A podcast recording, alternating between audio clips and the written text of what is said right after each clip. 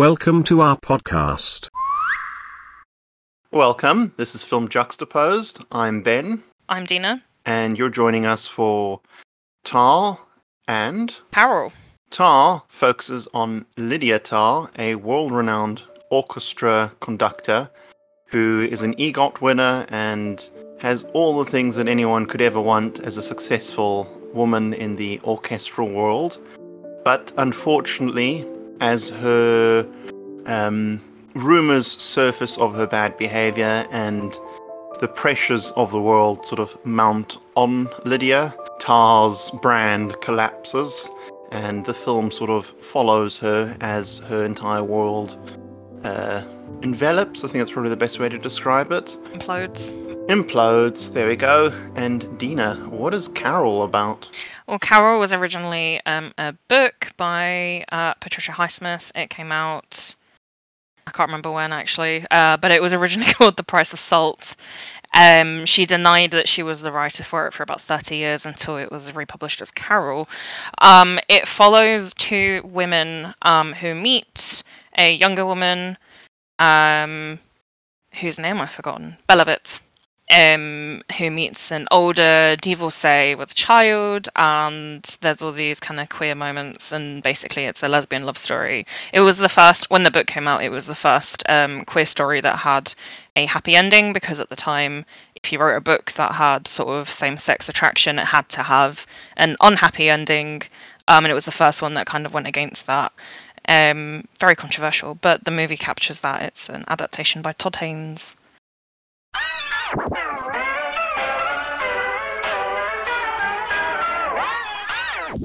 Just so you're aware, we're discussing the movies, so there will be spoilers in the podcast. So there's one other added element that's really exciting about doing Tar and Carol. This is the first time that we've done on the podcast a pair of films that star the same leading actress, which is Cate Blanchett, who is amazing in both films, I believe. Mm-hmm. Um, very different performances. In Carol, she's very reserved and aware of how she presents herself and very delicately seems to move through the world. Where in Tar, I'd say Cate Blanchett's character, Lydia, is almost the complete opposite, who, if she finds a foot that she can stand on, She'll stamp. she steps on it. Yeah, she'll stamp on it. And she won't go politely, she'll go staccato. And, like, you know it's going to hurt. She's like a bull in the china shop. She is painfully so. Um, uh, during this rewatch for me, I actually was becoming very aware that maybe there's like a couple of references near the end of the film, without giving away too many spoilers, to the idea of um, Western colonization and also uh, Western exploitation of the East. There's specifically reference to um, a Marlon Brando film that introduced crocodiles into a, uh, I assume it's a river, and um, Lydia Tar says to the person telling her that that um, that was so many years ago, and the person says they survived. And it dawned on me that that's probably Apocalypse Now that they're referring to, and I think that that probably wasn't a throwaway comment. It's actually a comment about Lydia herself, who we know came from the region because her family had a family home there or something like that, and she's actually known by a different name. Um, but it's very clear that she survived when she went to the west, but she's come back and she's like some sort of like predatory, prehistoric animal in a sense, and she connects with the prehistoric world. And I mean that quite literally because the friends that she seems to spend time with, that are not people that she's working with or living with, are old conductors who are old white men who people seem to directly refer to in the film as potentially being problematic. So even though Lydia is female and a lesbian and seems to have a very modern feminist character, she seems to be part of this old world and she's surviving in the modern world.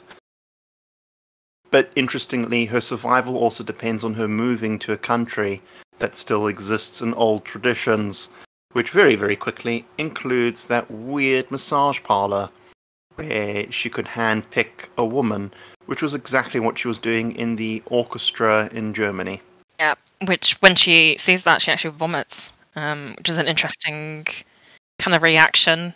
Yeah, I thought Tar had a lot of moments that referred to shame. There's like a constant hint that Lydia is having to improve herself multiple times in her position and her authority. There's also the thing with the neighbor in Germany, um, with the the shame of mortality because the the neighbor is disabled and and unwell, and there's something about how Lydia feeds off that shame. There's also the sequence where Lydia chases after the uh, Russian girl. I don't remember her name. Do you?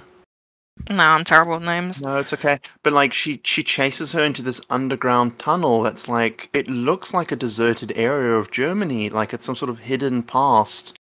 And then again it's like some sort of like underlying sense of shame. What's what's the thing in the tunnels that she runs away from? It's a wolf or a, a fox or Right, yeah, but it's like it's very unclear. It looks like some kind of kind of monster, which I think is almost it. It's almost like her desire suddenly creeping up on her because why is she running after this um, cellist? You know, and it's like it's quite clearly inappropriate. She's behaved in very inappropriate ways. Um, manufactured the whole setup so that this girl ends up getting the the lead of the like the piece that they're working on and all of this. And I think that kind of wolf that appears it almost is like a metaphor for her desire kind of creeping up on her and it's it's her downfall because she literally runs away and falls over and smashes her face Yep. but then says that she's been attacked Yep. And she she's very vague about the attack, but there's some sort of sense of shame that she actually had a fall. Yeah. Like it had to have a narrative that would hide the shame.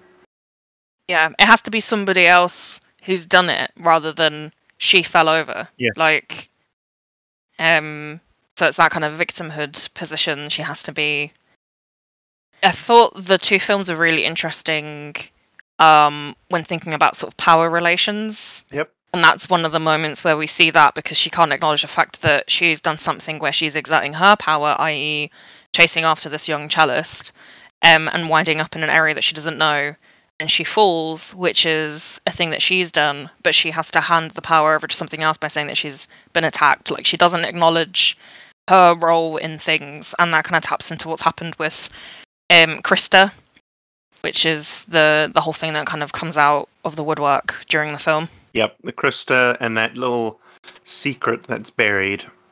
Um, Yeah.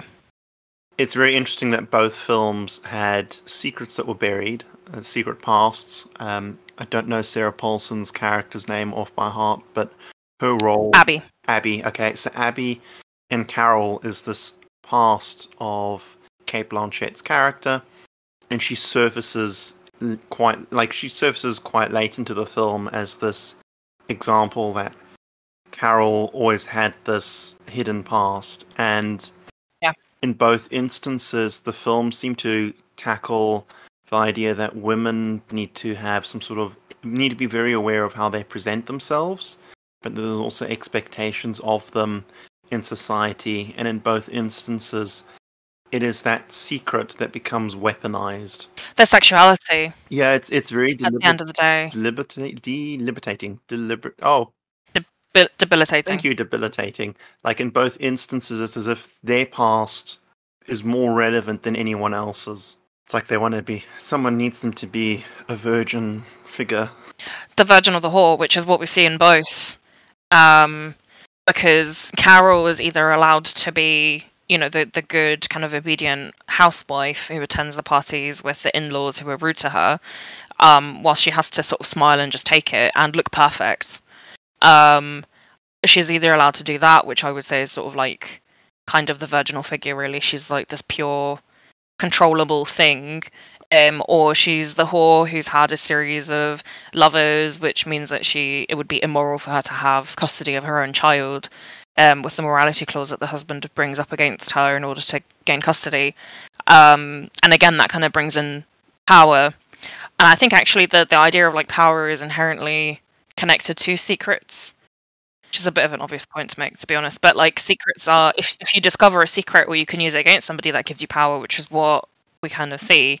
But I think the interesting kind of counterpoint is that in Carol, the husband Hodge is using Lydia's sort of secret against her in order to gain power.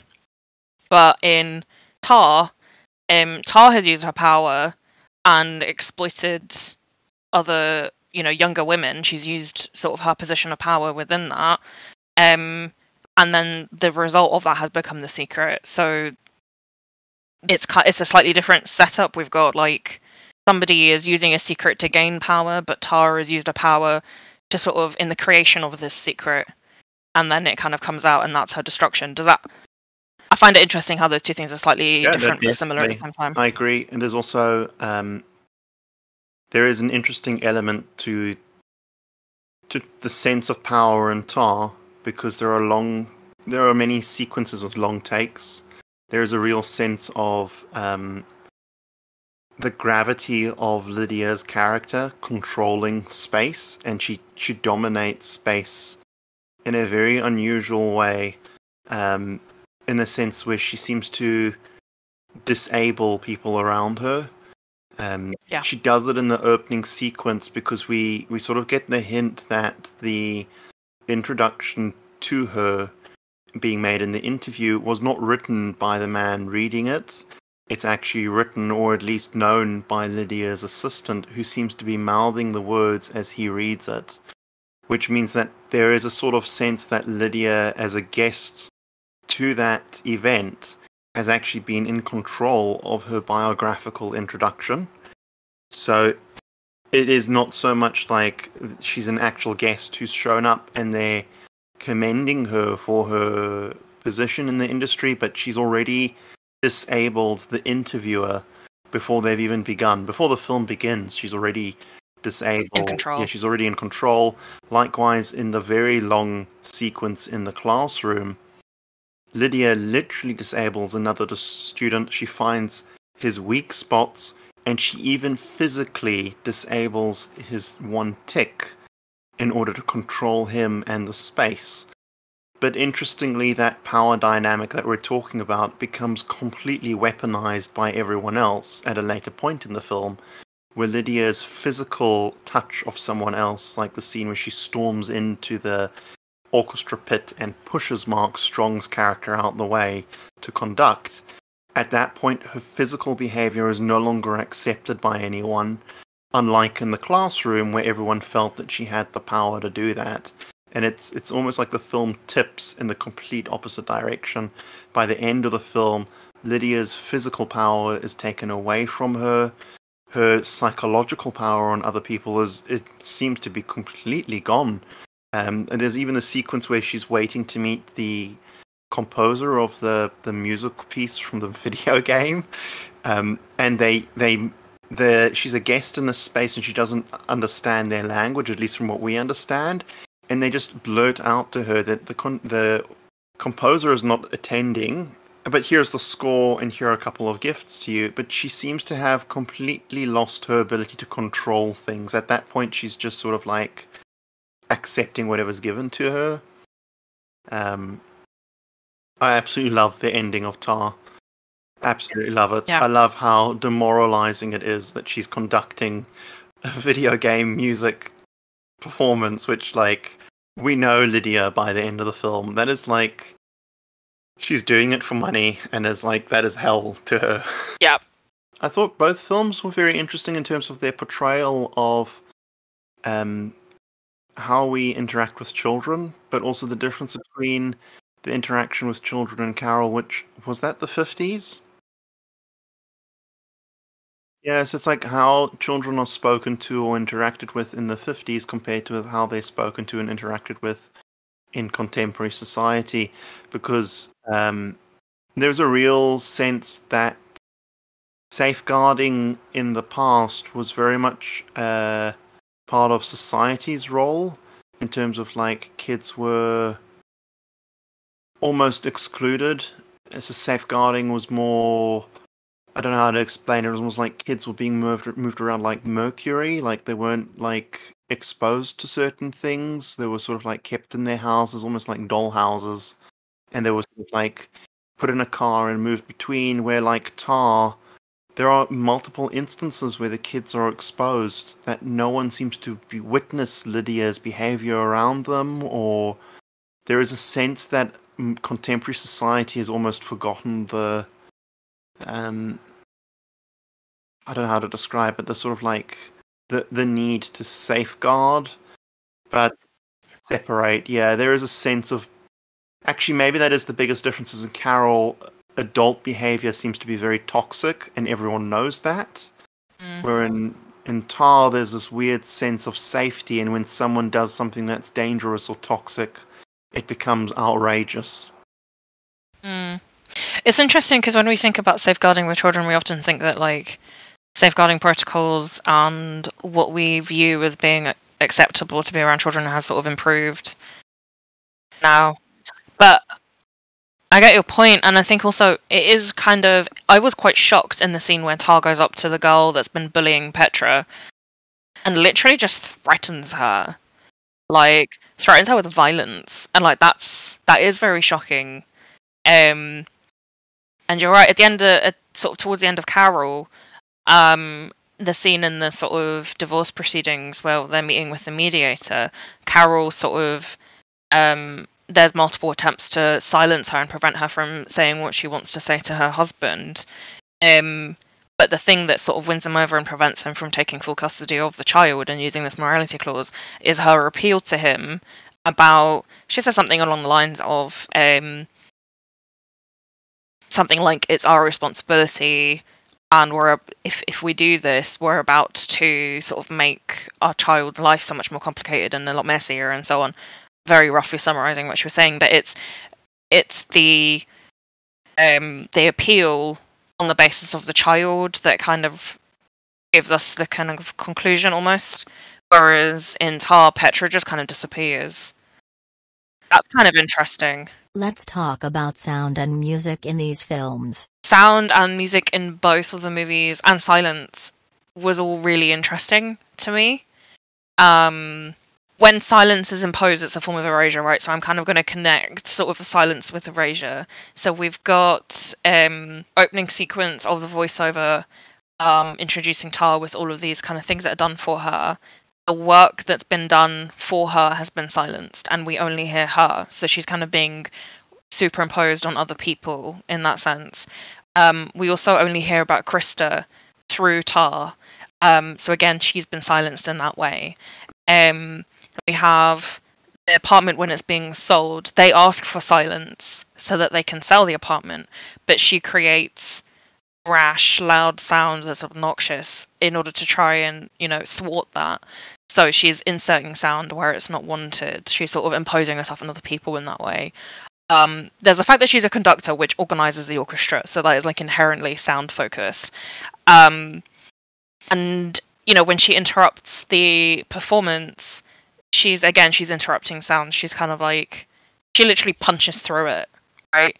In Carol, there's a lot of kind of quietness. There's um, once um, Carol and Therese have separated, Therese phones Carol, and Carol is silent and then hangs up. And there's something interesting in there about sort of silence. And she said to, she's written the letter for Therese. Again, that's silence, but still kind of communicating something. Where she's gone, you know, we essentially going, we have to take time apart.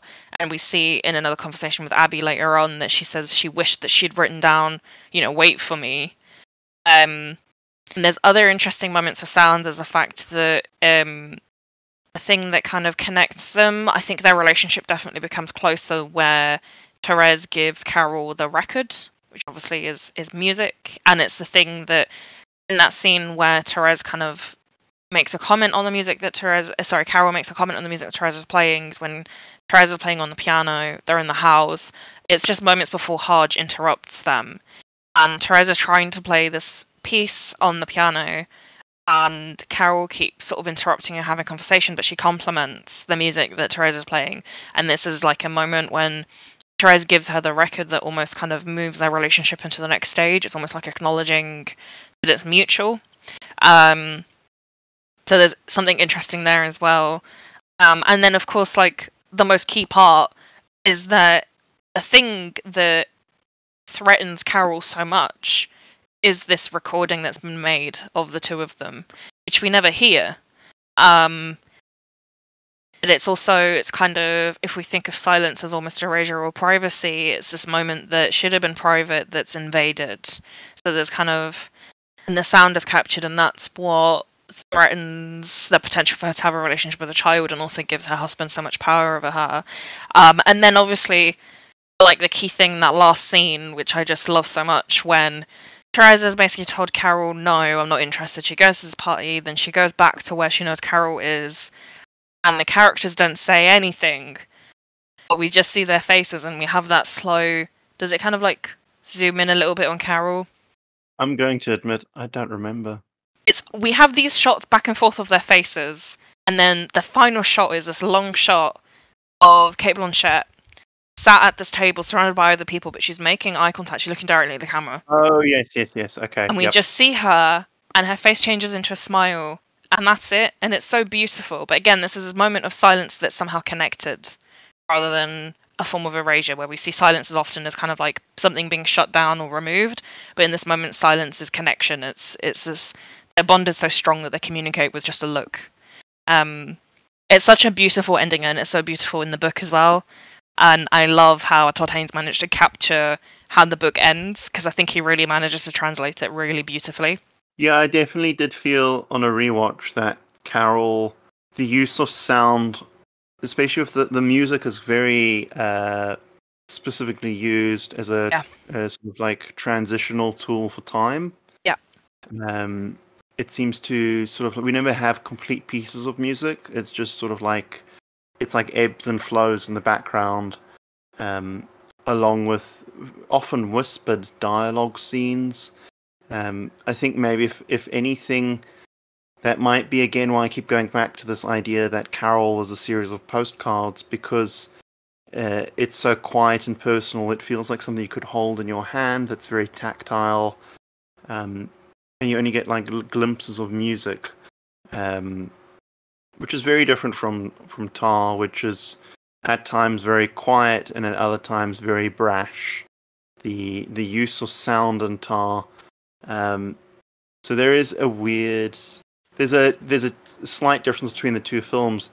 The sound in Carol, both musically and vocally, seems to be very leveled. Yeah, Where in, in Tar, it seems to be very um, up and down. up and down, very. Uh, I don't know what the word would be, but there's heavy contrasts. Yeah. There's a lot of dynamics in Tar, where in, in Carol, it's a slow, smoothing waltz. Yeah, smooth, smooth jazz. That's kind of like Yeah. very like loose and I think also if we think about that, like Carol and Therese are acting very carefully and they're being very deliberate and it's very delicate, whereas Tar is like bashful and she kind of like she fucks up and it's like loud and nasty and all of this. So I think it kind of it fits in with the characters as well. Like I think also Carol can't be loud and kind of scream and shout like she wants. We only have that one scene where she's begging to have some kind of contact with her daughter at the end um, it's all very restrained and it has to be for protection. And I guess that's where like levels of privilege come in because Carol has a lot less privilege than Tar, and we can think about that in terms of comparing sort of a society is across the sort of you know, 60, 70 years that are between those two kind of stories. Um, I have one little side note regarding sound, which is quite fun. So the sound in the car that uh, that seems to irritate Lydia Tar, that's actually the rattling sound of Todd Field's car. Um, so that's the director. He had a car accident when he finally got news of uh, Cate Blanchett joining the project, or um, I think it was he was negotiating her joining or something like that. He had a small car accident and later on when he had the car repaired it still made that rattling noise so there's something weird like it's quite fun but it's like a little insert into the film there's also another fun piece of film trivia the sequence where lydia tar runs through the park and hears a woman screaming which is quite unnerving and we don't know what it means or where it is is actually the screams of uh, one of the women at the end of uh, the Blair Witch Project. It's actually inserted into the film. Um, so there is something very interesting about. Uh, I don't want to say reappropriation because it's not that, but there's some sort of like digital dirt that's been inserted into Tar, which seems to be interrupting the classical world that Lydia wants to belong to, but I don't think it exists anymore. Yeah. Which is the complete opposite of Carol, which is a very curated, very carefully um, assembled film that is is trying to capture a period, but authentically. And there is no dirt that is not well, like not part of the world. I mean, to to the point of like the the the as you refer to the jazz music, the cigarette smoke that's everywhere in Carol, and of course the beautiful grainy, wet and rough images of the 16 millimeter, and you can feel that celluloid as it it projects. The idea of like the Blair Witch, I'm kind of I'm interested in that.